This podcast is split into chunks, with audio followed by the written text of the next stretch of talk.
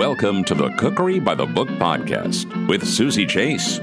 She's just a home cook in New York City, sitting at her dining room table, talking to cookbook authors. I'm Kat Odell, and my latest cookbook is Unicorn Food. Kat Odell, food journalist, former Eater LA editor, and the original pioneer of unicorn food. I'm so happy to chat with you again on my podcast and catch up. How can yes, we? definitely. Thank you so much for having me. Yay! How can we unicorn our food? Oh my goodness, there's so many ways.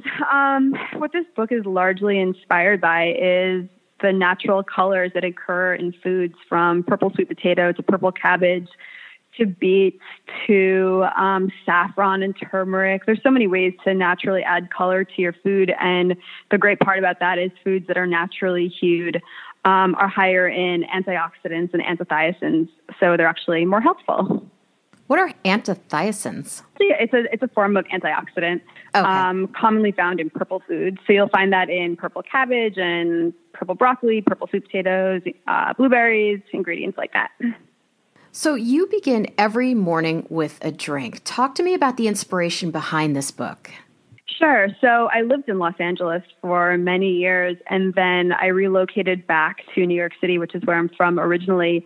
And I found when I moved back to New York, which was in 2014, um, the city was really behind in terms of health conscious eating. And so the foods that I was accustomed to finding readily in Los Angeles, I couldn't find in New York. So I started just making all of these clean foods for myself. And it really started off with nut milks. And I don't have any dietary restrictions, luckily, but I personally love almond milk. I've always loved almond milk. It tastes like, you know, a vanilla milkshake if you do it properly. And so I started off just making these different types of milks at home. So I would make some with cashews and some with almonds and um, hazelnuts, and, and then I would add different ingredients. So I added um, first I added spirulina to almond milk. Then I played around with Blue Majik, which is a blue algae. It's a derivative of spirulina.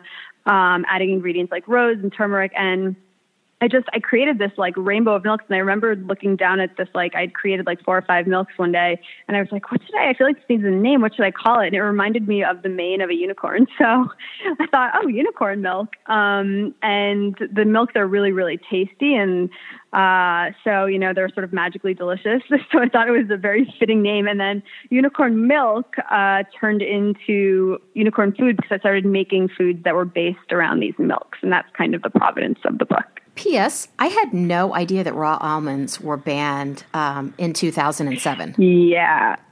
That's I yeah you know I think unless you're really paying attention you wouldn't really know and it's not that easy to find almonds that haven't been treated in some way and when you do find them they're pretty expensive which is frustrating.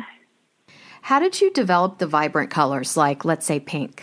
Um, I was thinking about ingredients I really loved and so I love cardamom as a flavor in general, and I love rose. And of course, it's a really classic in Indian cuisine and Indian desserts. And I wanted to create like a pinkish milk. And so I have different, I've learned that different flower petals have different, like, not all rose petals have the same rose flavor. And um, so, anyway, I started playing around with rose as a flavor plus cardamom, and I was able to source some really high quality rose petals, which gave the milk this really pretty pink hue. And I preferred it to adding um, like a rose extract, so which you can still do, but but when you add the petals, it adds a really pretty pink color, which just makes it more fun to drink.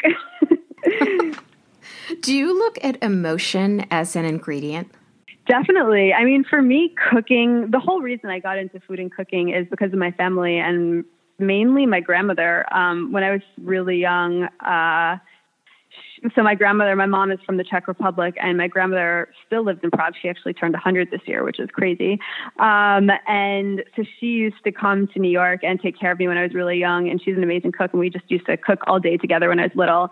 And so food is very emotional for me, and it reminds me of my childhood. So um, I have a lot of inspiration from her and everything I do. And then uh, certain types of, you know, not necessarily entirely unicorn, but a lot of recipes I make are from when I was really young. But those aren't all. Those are more like normal recipes, not really unicorn recipes. But, it, but definitely, you know, for me, cooking is really tied to family and, and emotion. Describe chicha morada from Peru.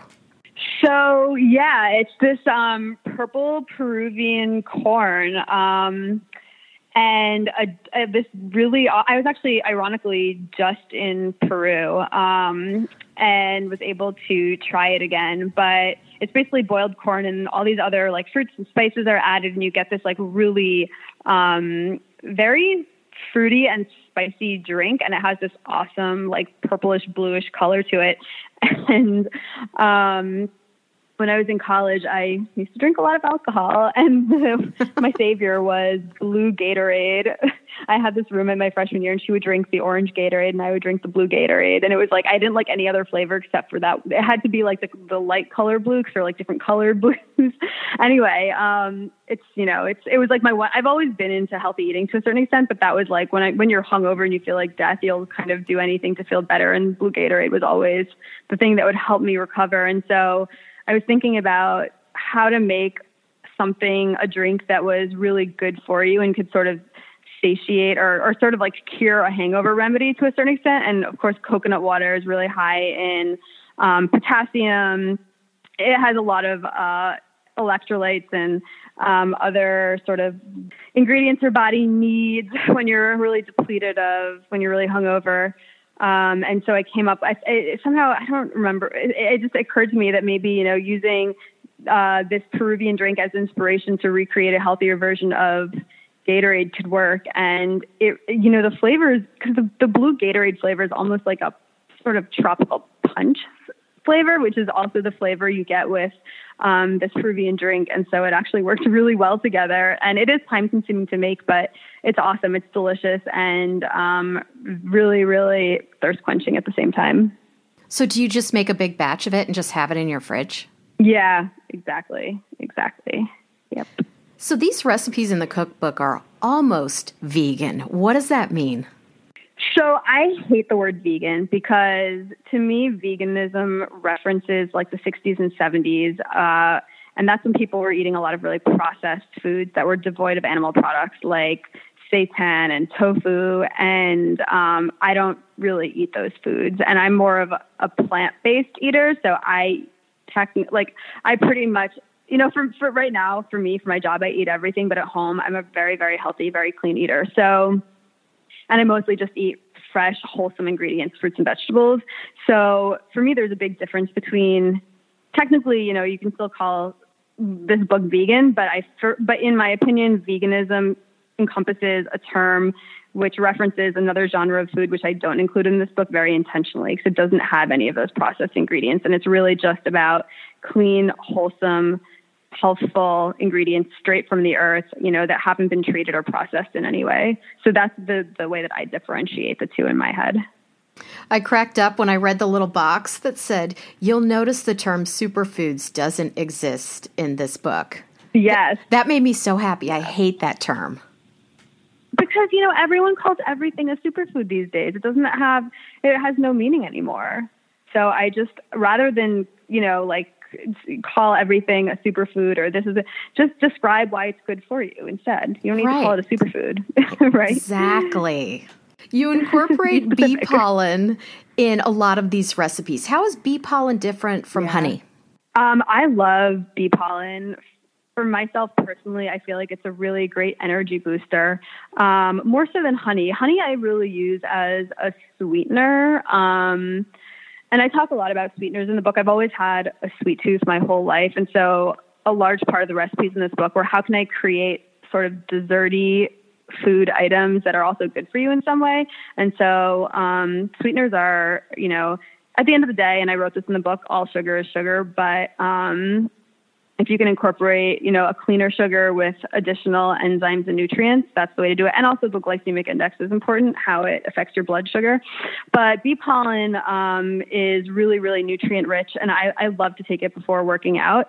Um, I feel like it gives me a lot of extra energy, and there's a, a, lot of easy ways to incorporate bee pollen into your diet. Besides, you know, you can make a drink with it, or you can put it on yogurt, but or you know, coconut yogurt. But um, I like to make little kind of like protein balls and take almond butter and kind of mix it all up, and sometimes add dehydrated fruit or whatever I have uh, lying around at home, and it's a great, great source of energy.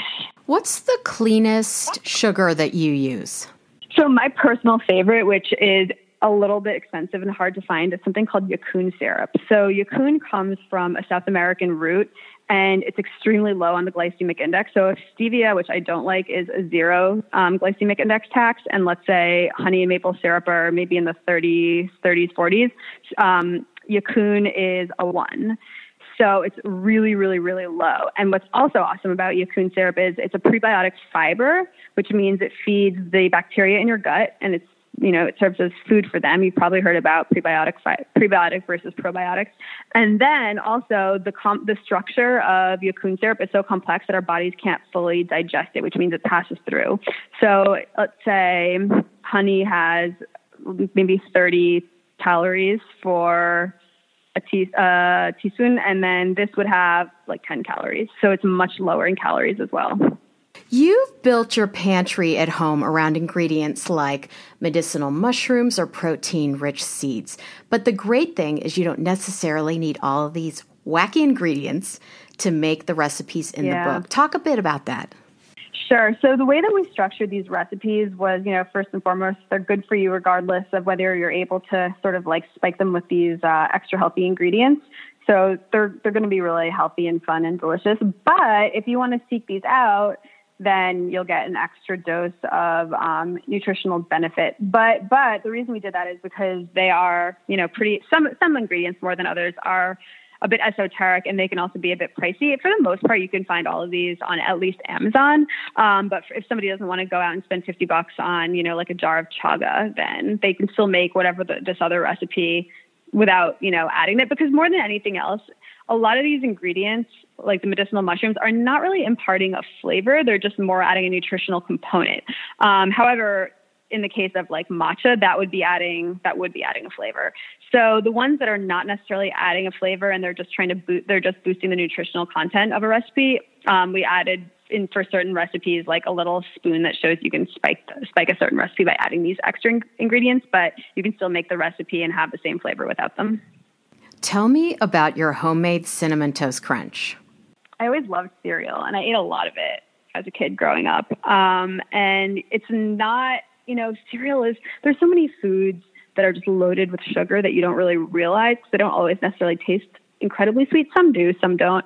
And sugar is definitely one of those. It's also, you know, really high in carbohydrates. And so, anyway, I was trying to think of a way that you could recreate a, you know, a familiar classic cereal, but in a way that's better for you. And that was sort of the the origin of the recipe. So um, this is not coming out of a box from the store, but you're actually making it yourself, and it's not that hard. that's awesome. Thanks. Mike Bagale, former executive chef at Alinea, developer of floating food and the famous balloon course, is your boyfriend. I've heard him say that he yeah. manipulates food because he understands what it's capable of. Do you find that you share that philosophy yeah. with him in terms of unicorn food? Um, you know, Mike is a very um, scientific chef and he really understands ingredients. Um, I think the way that I cook with unicorn food is much, much simpler. um, and I think, you know, it depends how you define like the food that I that I'm making is just a little bit more streamlined and I think it's less manipulated because you're taking whole ingredients, just sort of blending them. You know, in a lot of chefs around the world, you add chefs add other ingredients um, to create textures or um, basically to to get an ingredient to function in a way that it normally wouldn't. And I feel like I follow. Uh, it's my my my process with these recipes is just a little bit more straightforward, but. Um, I mean, everything he does is so amazing and delicious and really complex. This is a lot more simplified. Are you guys collaborating on projects these days? Um, you know, Mike has he left Alinea and he's uh, he started a consulting company. Um, is doing projects around the world, and you know, I'm helping him here and there with various things, and it's a lot of fun. So for me, I've always I've been behind a computer for so many years writing about food, and um, you know, working with him on projects gives me the opportunity to be a little bit more hands-on, which I really, really enjoy a lot. And we work really well together and just get along really well together and have a lot of um, similar ideas when it comes to food and also uh, quite a sim- similar palate. We like the same things. So yeah, we um, we work, we do work together sometimes, and um, it's really fun. now, your Instagram, everyone should follow you on Instagram. Is chock full of my travel and food goals. Now, you guys are living in Dubai, right? Yeah, we're um we technically Dubai is our primary residence right now. We left the US back in August, but we're sort of bouncing all around. So there's a project in Dubai, there's a project in Hong Kong, and then a few more things coming up. So we're like, we're kind of homeless. We're freebasing it, is what I say. We're just like all over the place. and you were just at Noma. Tell me about the Noma game menu. Mm. You know, I've been to Noma a number of times, and this I think was actually my favorite menu I've had so far. Um, I, you know, I like to look at NOMA more than anything else as a culinary research facility that serves food because it's so much more than a restaurant.